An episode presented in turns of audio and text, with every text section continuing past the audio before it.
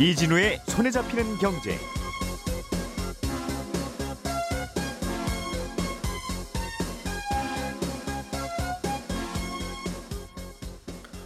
안녕하십니까 이진우입니다. 올해 초부터 글로벌 빅테크 기업 대표들이 잇따라 우리나라를 방문하고 있습니다. 아, 인공지능 기술을 선점하기 위한 빅테크 기업들의 경쟁이 어, 꽤 치열한 가운데 네, 우리나라가 주요 파트너로 떠오르고 있다는 분석이 나옵니다. 미국이 중국산 커넥티드카 통신망 연결 차량이 국가 안보를 위협할 수 있다면서 조사를 하겠다고 밝혔습니다. 어, 저가 중국산 차량이 미국 시장에 계속 밀려들면서 점유율을 높이는 걸 막기 위해서 조 바이든 행정부가 선제 조치에 나서고 있다는 평가가 나오고 있습니다. 3월 4일 월요일 손에 잡히는 경제 시작합니다.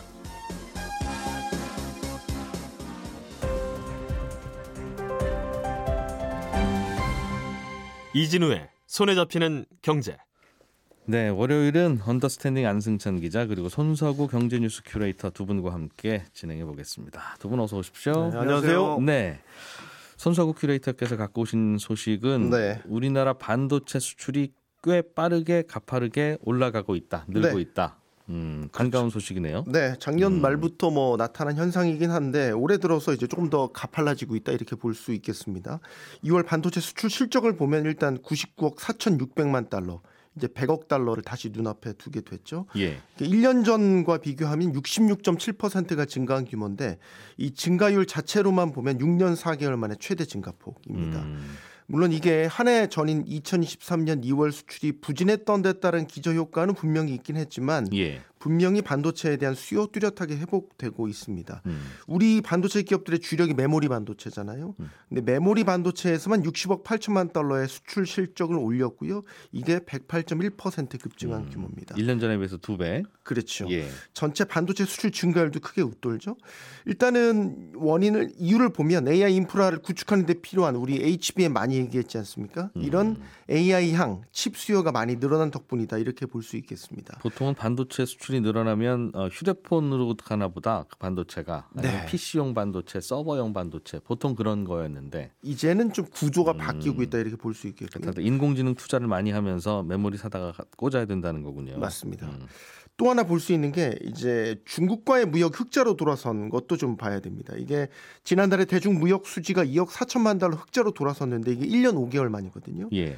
우리 수출이 호황일 때 보면 반도체 수출이 전체 수출이 한 20%에 달하고요. 음. 중국 수출에서 우리 반도체 수출 비중도 한 20% 5분의 1 가량 됩니다. 예. 그러니까 우리나라가 예전만큼 중국의 중간재 수출을 많이 하는 구조가 아니기 때문에 중국과의 무역에 흑자를 내려면 반도체 수출을 많이 해야 되는 걸로 바뀌고 있거든요. 음. 이번에 중국과 무역에 흑자를 낸 것도 반도체 덕분이다. 이렇게 볼 수 있겠습니다. 네.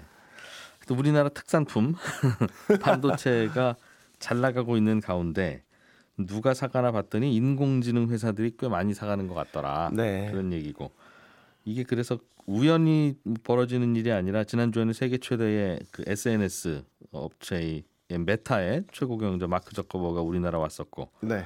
뭐 글로벌 빅테크 거물들이 계속 이제 우리나라를 오고 있는데 그게 이제 관광하러 오는 게 아니란 말이죠. 그렇죠. 음, 네. 반도체를 좀 확보해서 가져가려고 네. 내지는 그, 저, 그 인공지능용 반도체를 좀 개발을 해줄 수 없느냐 뭐 이런 얘기를 좀 하고 있는 것 같다는 이야기예요. 네, 그렇습니다. 음. 뭐 마크 저커버그 하면 뭐 SNS의 제왕 아니겠습니까? 이게 10년 만에 방안을 한 건데 뭐 2박 3일 일정 동안 LG전자, 삼성전자, 뭐 XR 스타트업들도 만났고요. 윤석열 대통령과도 회동을 했죠. 예. 다양한 이벤트를 했지만 역시 시기적으로 보면 핵심은 삼성전자와 만나서 반도체 협력을 논의한 것이다 이렇게 봐야 되겠죠. 그러니까 메타도 올해 AI 인프라를 대대적으로 구축하겠다고 선언을 했거든요. 그래서 수십만 개의 칩 AI 칩들을 확보하겠다 이런 발표도 했어요. 근데 이제 이 배경을 보면 메타도 역시 자체 개발한 초거대 언어 모델이 있어요. 라마라고 말이죠.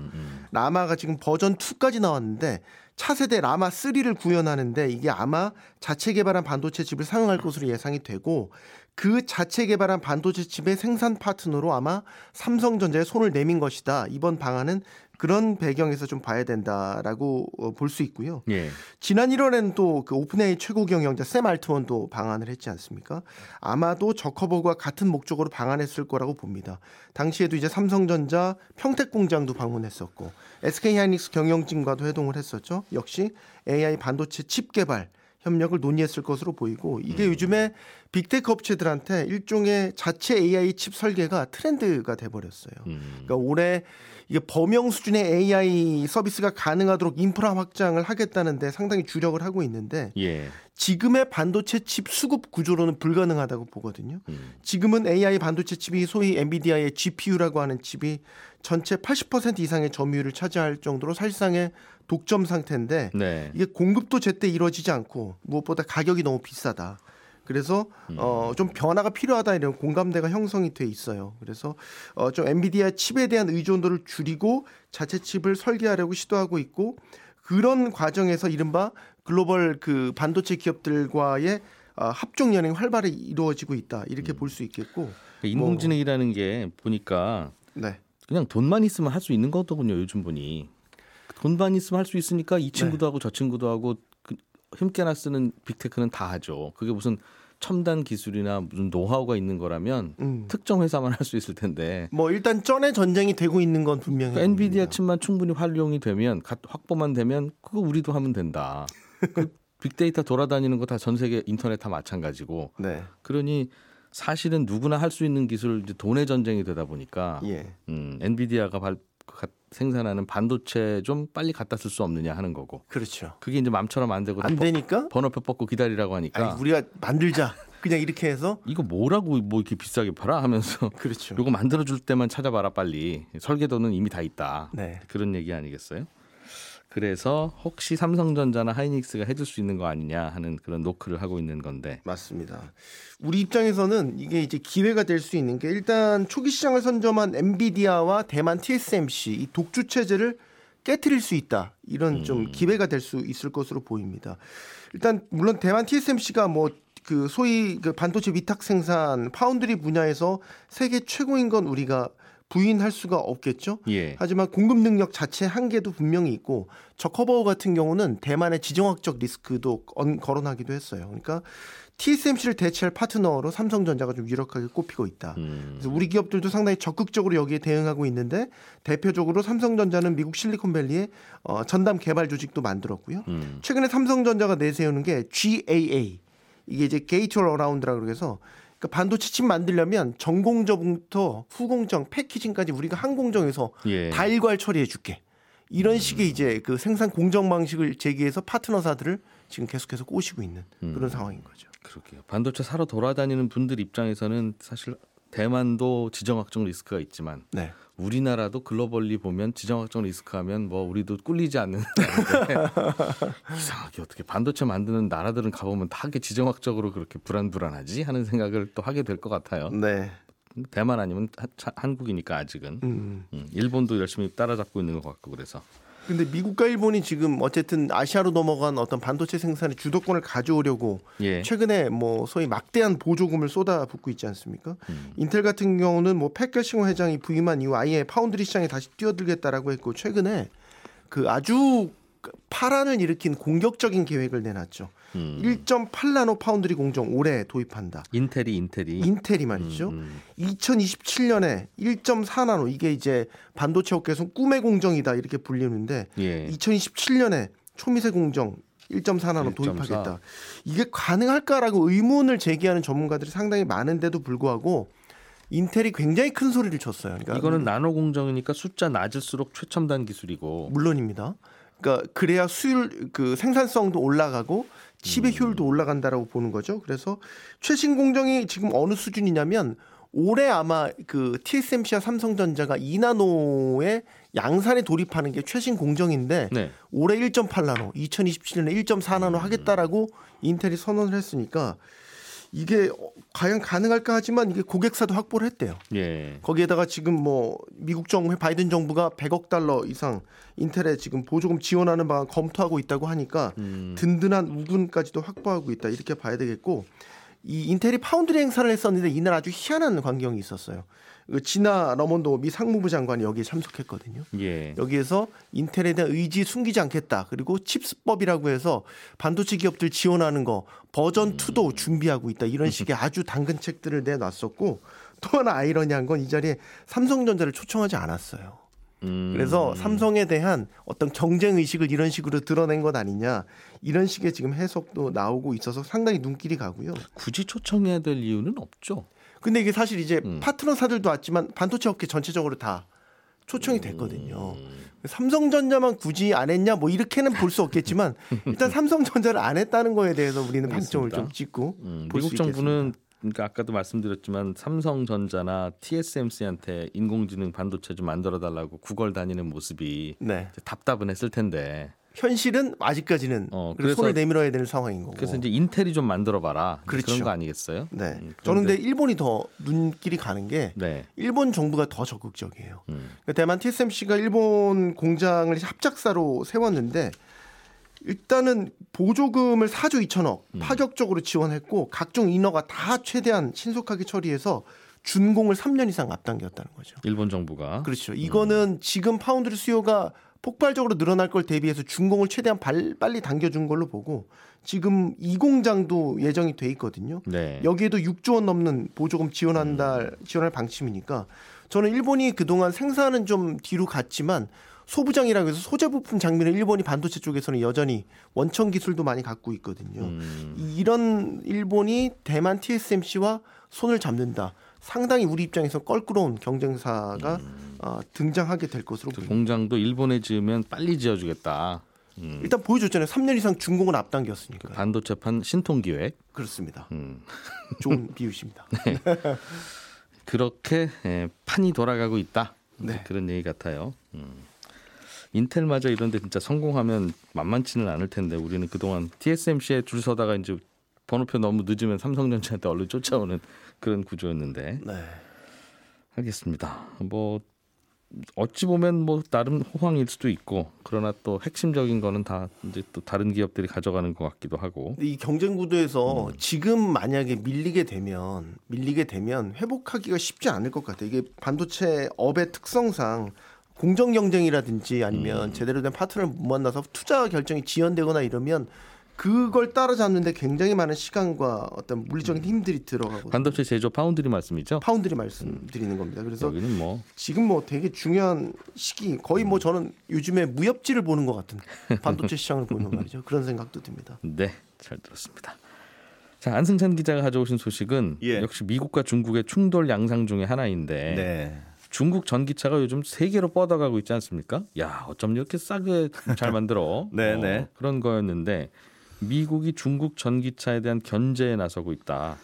뭐 그렇습니다. 그러니까 그 지난 주말에 바이든 대통령이 성명을 냈는데 어, 내용은 이런 거예요. 중국 어, connected 자동차가 미국 안보에 위험이 될 수 있으니까 어, 뭐 조사해서 대응책을 좀 만들어 봐라 이런 음. 것인데 connected 자동차가 뭐예요? 원래 그러니까 뭐 자동차에 통신 연결된 차를 다 이제 connected 음. 자동차라고 하는데 요즘 나오는 차들은 대부분 이제 그런 차들이 많고 내비게이션 자동 업데이트. 뭐 그렇습니다. 그러니까. 네. 예. 근데 이제 바이든 대통령의 주장은 이런 거예요. 그러니까 중국의 connected car가 막 미국에 돌아다니면 뭐 어쨌든 데이터를 막 수집할 거 아니냐. 네. 그러면 그게 중국으로 전송될 수 있으면 안보가 뚫릴 수 있으니까 우리 위험하다. 뭐 이런 주장인데 물론 이 중국 정부도 중요한 정부 회의 같은 게 열릴 때 미국 테슬라 자동차는 중국 내 운행 금지 이런 걸 일시적으로 한 적은 있어요. 서로 참 웃기는 게 아니 자동차가 들어갈 수 있는 곳을 굳이 스파이가 그거 사진 찍어 올려면 사람은 못 들어가겠습니까? 그럼 그렇습니다. 찍어다가 보내면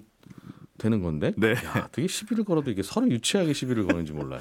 근데 테슬라 자동차는 뭐 그러니까 어쨌든 뭐 중국은 테슬라에 대해서 그래도 노골적으로 뭐 운행 금지 같은 건 한 적이 있어도 이게 안보 위협이다 이렇게 공격한 적은 없거든요. 예. 어, 근데 지금 미국은 과거에 화웨이 그 퇴출시켰던 것처럼 중국 음. 자동차도 아예 딱 찍어서 지금 퇴출하려고 하는 거 아니냐 이런 예상이 나오고 예. 어쨌든 뭐 바이든 대통령이 지시한 거기 때문에 상무부가 뭐 몇 달 내로 조사를 해서 규제안을 내놓을 예정인데 예. 지금 중국 전기차 아예 전면 수입 금지 뭐 이런 음. 과격한 조치도 나올 수 있다 이런 예상이 나옵니다. 이런저런 미국 땅에서 사진 찍고 다닌다 이거죠. 그렇습니다.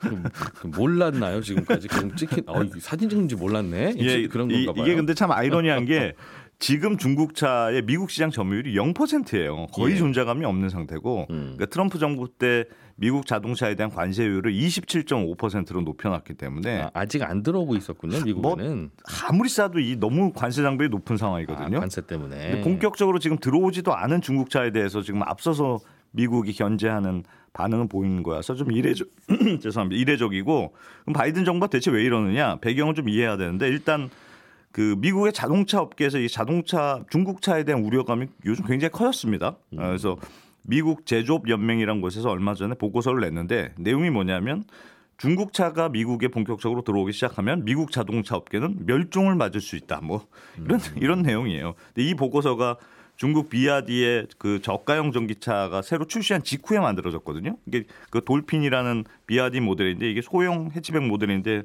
한 번 충전하면 뭐 3, 400km 가는 그런 어, 전기차가 출시 가격이 천만 원대 후반으로 책정이 됐단 말이에요. 예. 그러니까 너무 싸니까 미국 언론에서도 앞으로 이게 들어오면 미국인들이 핫케이크처럼 돌핀을 먹어치울 거다 이런 보도가 막 나오고 그러니까 불안감이 막 더 커졌다 네. 이렇게 봐야 될 것 같습니다. 그래서 그걸 견제하기 위해서 갖고 온 명분이 네, 사진 찍어서 중국 정부로 보내는 거 아니냐. 그렇습니다. 아, 정말 참 안타깝습니다 정말. 근데 네. 근데 비아디가 실제로 미국 시장에 이제 진출하려는 움직임은 나오고 있어요. 지금 가장 큰 걸림돌이 관세지 않습니까? 예. 비아디가 미국 시장에 진출하려고 지금 멕시코 공장 부지를 구체적으로 보고 있다 이런 외신 보도들이 많이 나오고 있거든요. 음. 그러니까 비아디 입장에서는 멕시코에 공장을 세우면 미국에 관세 없이 차를 어, 수출할 수 있을 걸로 이제 기대를 하는 건데 지금 미, 미국 멕시코 사이에는 무슨 무관세 무역 협정이 맺어져 있거든요. 물론 뭐 미국이 아무리 멕시코에서 생산해도 무관세 적용하려면 부품의 원산지를 자세히 따져봐야 되는 거 아니야? 이런 뭐 미국 측에서 소송도 내고 했습니다만 작년에 이 분쟁에서 미국이 패소했어요. 그러니까 어쨌든 주요 부품을 미국에 멕시코에서 생산한 거면 전체 제품은 다 멕시코산 이렇게 이제 결론이 난 상황이란 말이에요. 아니, 그럼 당연히 멕시코는 조립만 하지 그럼 미, 멕시코가 부품까지 만들면 그게 멕시코입니까? 어쨌든 요거 코리아지 그럼. 다 멕시코산으로 봐주기로 했기 때문에 네. 어, 비아디가 멕시코에 공장을 세웠다. 그러면 중국 전기차가 미국으로 관세 없이 들어올 수 있는 뭐 그런 환경은 되긴 되거든요. 그래서 어, 어떻게 보면 뭐 미국 입장에서는 중국차가 들어오기 전에 좀 손을 써야 되는 거 아니야 이런 위기감이 생긴 것 같고 네. 미국 의회에서도 어떤 법이 올라왔냐면 중국 자동차만 콕 집어서 중국 차는 하여튼 어디서 생산하던 간에 무조건 125% 관세 부과한다. 뭐 이런 법안까지 발의됐을 정도로 하여튼 굉장히 경계감이 높아졌다. 알겠습니다. 네. 이제 선거철 다가오니까 네. 음, 미국인들은 중국을 미워한다. 이거는 뭐 공화당 지지자나 미, 민주당 예, 지지자나 관계없이. 그러니 그걸 건드려서 표를 좀 얻으려고 하는 거 아니냐. 뭐 그런 해석도 있어요. 음. 어, 그러니까 뭐 요즘 트럼프 전 대통령의 인기가 갈수록 높아지고 있고 반면에 뭐 바이든 대통령 기억력 나쁘다 뭐 이런 평가 때문에 정치적으로 좀 위기인데 예. 어, 얼마 전에 미국의 전미 자동차 노조가 바이든 대통령에 대한 지지를 철회하는 일이 있었거든요. 음. 근데 이유가 뭐였냐면 바이든 정부가 지난달에 굉장히 공격적인 자동차 배출 규제를 발표했는데 이것 때문에 앞으로 미국 내 전기차 판매가 많아질 거다. 그러면 우리 자동차 노동자들의 일자리가 줄어드는 거 아니야? 이런 이유로 이제 반대를 한 거거든요. 예. 근데 바이든 대통령 입장에서 자동차 노조의 눈치를 굉장히 많이 볼 수밖에 아. 없습니다. 왜냐하면 본인 표밭이니까. 그렇죠. 2020년에 그 선거할 때 트럼프가 그 전 대선에서 이겼던 이 디트로이트 지역에서 아. 바이든이 승리했거든요. 음. 그때 전미 자동차 노조가 지지했던 게 큰 힘이 됐고 네. 이걸 발판으로 대선에서 승리했기 때문에 아 지금 게다가 트럼프 대통령 쪽에서는 아예 바이든의 전기차 정책은 자기가 당선되면 철회할 거다 이렇게 주장하고 있어서 예. 그이 표가 트럼프 쪽으로 넘어가면 대선에 꽤 타격이 되거든요. 그래서 자동차 노조가 미국 대선에 캐스팅 보트를 쥐고 있군요. 그렇습니다. 그래서 음. 바이든 정부는 하여튼 노조 찾아가서 우리가 완화된 규제안을 발표하겠다. 이렇게 컨펌 받은 다음에 노조가 지지철에 없었던 일이 했을 정도로 눈치를 많이 보고 있는 예, 그런 상황입니다. 정책이 중요한 시기가 되고 있는데 정책이 또 선거 때문에 흔들리니까 네, 선거 다 끝나고 나야 또 봐야 되는 거겠네요. 미국도 그렇습니다. 네. 우리도 좀 그런데. 네. 자, 저희 광고 잠깐 듣고 친절한 경제로 이어갑니다.